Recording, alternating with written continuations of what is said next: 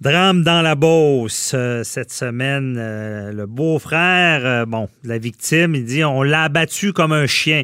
C'est un ancien joueur de hockey qui a été abattu par les policiers par, on dit, neuf balles par les polices. On ne sait pas trop tous les détails, mais on voulait en parler avec Jean-François Brochu, policier de la SQ à la retraite. bonjour Jean-François.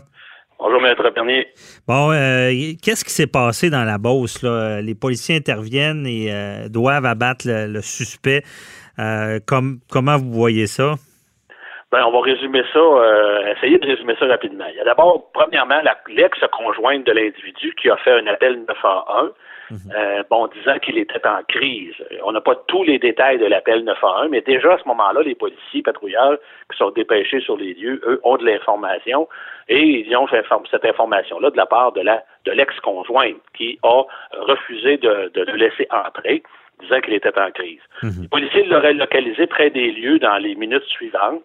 Et là, on le sait, euh, ce qui en ressort des éléments émis par le BEI, euh, bureau d'enquête indépendante, c'est que les policiers ont tenté un contrôle verbal, ensuite un contrôle avec à l'aide du poivre de Cayenne, puis le pistolet à impulsion électrique. Il n'y a rien qui a fonctionné. Ah. Maintenant, pour, laquelle, pour laquelle, laquelle raison on, on, a ensuite utilisé l'arme à feu, ben là, il faudra voir quelles seront les conclusions de l'enquête du BEI, mais il faut savoir que le seul motif pour les policiers euh, de, se rendre là, c'est dans l'escalade de, euh, de, si on veut, de la défense personnelle ou mhm. de la défense d'un tiers. Il peut y avoir quelqu'un qui est dans les environs qui risque des blessures graves, voire la mort. À ce moment-là, les policiers sont obligés d'utiliser si la personne refuse toujours de coopérer. OK. Mais justement, Jean-François, euh, on, va spéculer un peu, on n'a pas le détail, mais quand même, avec ton expérience de, policier, qu'est-ce qui fait que ça, dégénère et là, on dégaine. on, parle de, on parlerait de 9 balles. Oui, bien ça, le nombre de balles, on le verra plus tard, mais on, en reparlera. Mais mhm. présentement, qu'est-ce qu'on voit dans les rues euh, du Québec, c'est beaucoup de, problèmes de euh, mentaux, hein, de problèmes de dépression, des problèmes psychiatriques. Et donc, on ne sait pas, dans, mais on sait que dans, ce, euh, dans ce cas-ci, il était du désir de sa conjointe en, crise. Mhm. Mais quand on dit quand je vois qu'il a été, je comprends la douleur de la famille. Ça, c'est certain là, que les gens qui l'ont connu, puis qui ont connu cet individu-là dans ses bons moments, gentil, puis avec lequel on peut interagir, tout ça, c'est sûr que on, on, on, s'imagine pas qu'il va, il va tomber sous les balles de policiers. Mais au moment où ça se passe, il est en crise. Ce n'est plus la même personne. Et lorsqu'on a en face de nous des gens comme ça, les risques, parce que euh, la communication, tu sais, on dit euh, il faut, faut, faut, avoir des gens euh, formés, avoir des, des, psychologues, tout ça. Il y, a, il y a des gens qui sont en crise pour lesquels il n'y a aucune communication possible. C'est que la, le, les, je dire comment, l'expression, l'ordinateur ne fonctionne plus. Il n'y a pas de lumière à la maison. Il n'entend pas. Il n'entend pas qu'est-ce qui se dit, il ne comprend pas qu'est-ce qui se dit. Et on le voit, euh, puis je l'ai vu souvent sur des homicides, euh, le fils qui tue sa, sa mère et ses deux euh, petites ses deux petites nièces à Saint-Romain, il n'était pas là quand il fait ça. Il, était dans un état second. et c'était pourtant quelqu'un de bien gentil, qui aimait ses petites nièces, qui aimait sa mère, mais il a fini par les assassiner. Mhm. quand on a une situation comme celle-là, il faut se mettre dans, dans la c'est une compression du temps, ça, se passe rapidement, puis on sait que la personne à ce moment-là, ben, euh, n'est pas là. Et donc, il n'y a pas de communication possible. C'est ça. Puis, Jean-François, en tout cas, cette personne-là aurait eu un bâton dans les mains. Je ne sais pas, mais est-ce que ça peut jouer? Ça ne doit pas être une bonne idée d'avoir un bâton dans les mains qui peut ressembler à un arme là, quand ben, on a des policiers en face de nous. Là c'est jamais une bonne idée d'attaquer les policiers, c'est certain, parce qu'ils sont en droit en vertu de la loi, en vertu de l'article 25 et suivant du Code criminel, vous le savez, Maître Bernier, mm-hmm. ils sont en droit de défendre leur vie euh, ou, ou, de se défendre de blessures graves, et ainsi, et aussi de défendre un tiers. Encore une fois, je le dis, peut-être que quelqu'un était sur les lieux. Mais ça, l'enquête va le démontrer. Mais ils veulent rentrer à la maison. Si moi, ce que je suis policier, je vois quelqu'un avec une arme, là, je, je prends même pas le risque qu'il puisse manger des enfants. Je, ne sais pas. Moi, je prends pas de risque. Là. Je sais pas si ah. les policiers pensent comme ça, là, mais. Euh, Ben, c'est-à-dire que les, sont leur, leur, l'entraînement et l'enseignement qui est fait aux policiers en matière de graduation, si, tu, si on veut, de la de l'utilisation de la force. Là. On parle quand on arrive dans une situation, ça commence par le contrôle verbal, mhm. donc entrer en contact avec la, la personne. Et après ça, si c'est possible, bon, il y, a, il y a le contrôle physique. Il y a, après ça, il y a l'utilisation des armes intermédiaires. On l'a vu ici. Il semble que deux des trois armes intermédiaires à la disposition des policiers ont été utilisées, c'est-à-dire, je le répète, le poivre de Cayenne et le, pistolet à impulsion électrique. Puis, ultimement, ben c'est sûr qu'ils ont à la ceinture une arme à feu et ce sera le dernier recours. Mhm. Pour utiliser ça, ben, le dernier, là, c'est bien important que les gens comprennent que le policier, quand il, euh, il se rend à ce point-là, deux choses. D'abord, la menace doit être euh, objective, c'est-à-dire que ce n'est pas je pensais que.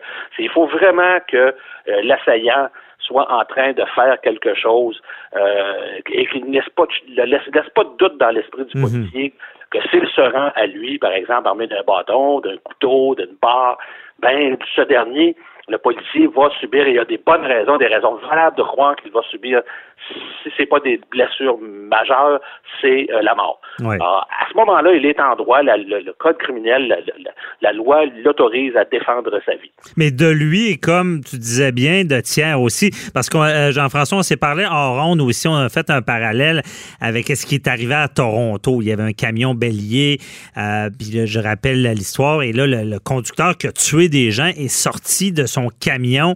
Et là, on a vu ça en vidéo. Il y a un policier qui l'a mis en joue, mais il l'a pas tiré. Là. Puis là, puis parce que l'individu avait, avait quelque chose dans les mains, un cellulaire. Et euh, c'est quand même exceptionnel qu'il n'ait pas tiré. Là. Il, a, joué un peu, un petit peu à roulette russe, le policier. Oui, puis en plus à Toronto, ben, on le sait, là, il avait fait la démonstration de son intention de tuer. Il avait euh, été monté avec la voiture sur le trottoir, avait frappé de multiples personnes.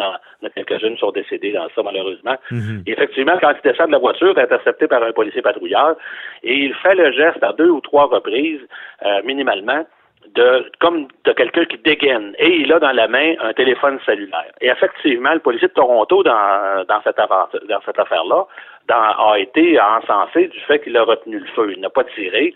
Euh, mais moi, personnellement, je peux vous dire qu'il avait toutes les raisons Mhm. Euh, son tir aurait été justifié. Il avait toutes les raisons euh, d'abattre le suspect parce que, on le sait, tous les policiers sont informés de ça. Aux États-Unis, présentement, circulent depuis quelques années des pistolets euh, et qui sont qui ont exactement la même forme, qui sont simulés sous la forme d'un téléphone cellulaire. Les Américains ont leur façon de voir les choses avec les armes à feu mhm. et on peut trouver ça tordu avec raison, mais ils ont fabriqué ça. et ça, et on peut, le policier ne peut pas se permettre d'attendre que ça fasse bang. Parce qu'à ce moment-là, il, est trop tard. Il est trop tard, oui. Il est trop tard pour lui. C'est lui qui ne rentrera pas à la maison.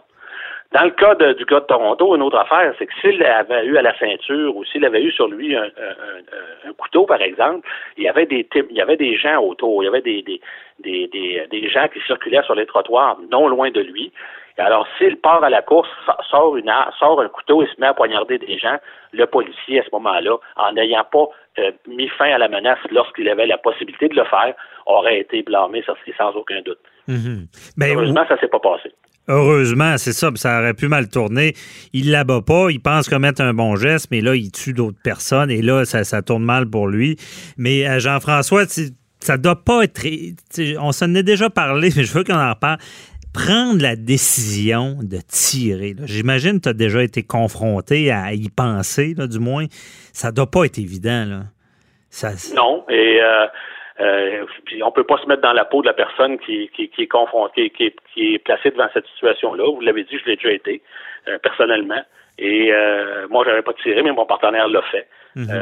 et bon, il a abattu l'individu qui nous, qui nous pointait avec une arme. Mais euh, alors donc ça, effectivement, ce sont des décisions qu'on on, chacun et, doit l'expliquer. C'est sûr que présentement, le policier qui est impliqué dans cette affaire-là, moi je sais pour en avoir fait plus d'une centaine en quête indépendante, et, mhm. et je peux vous dire qu'on qu'on ramasse des policiers à la petite cuillère. C'est la dernière chose qu'ils veulent euh, qu'il leur arrive. Ouais. Euh, Mais psychologiquement, il y a un impact. Là. Il, y a très, il y a un impact très important. c'est sûr, là, puis encore une fois, là, je suis pas en train de pleurer sur le sort du policier. Non, non, on ne prend pas parti. On s'entend là que, que c'est très, très dur qu'est-ce qui arrive là. Mais, mais, je veux juste dire, mettre ça en perspective, c'est dur des deux côtés. Ben Ben oui, c'est un drame. Ah, je voudrais revenir, M. Bernier, sur le, fait qu'il y aurait eu, il y aurait eu neuf coups de feu tirés. Oui. Euh, ça, c'est possible, OK? C'est possible. Quand, tant et aussi longtemps que euh, les policiers sont entraînés, ils doivent le faire. D'abord, premièrement, on va enlever ça de la tête des gens, là, puis on va, on va se dire clairement, quand les policiers utilisent l'arme à feu, c'est que, on l'a dit tantôt, la, menace est sérieuse, elle est objective, et mm. donc ils doivent la faire cesser.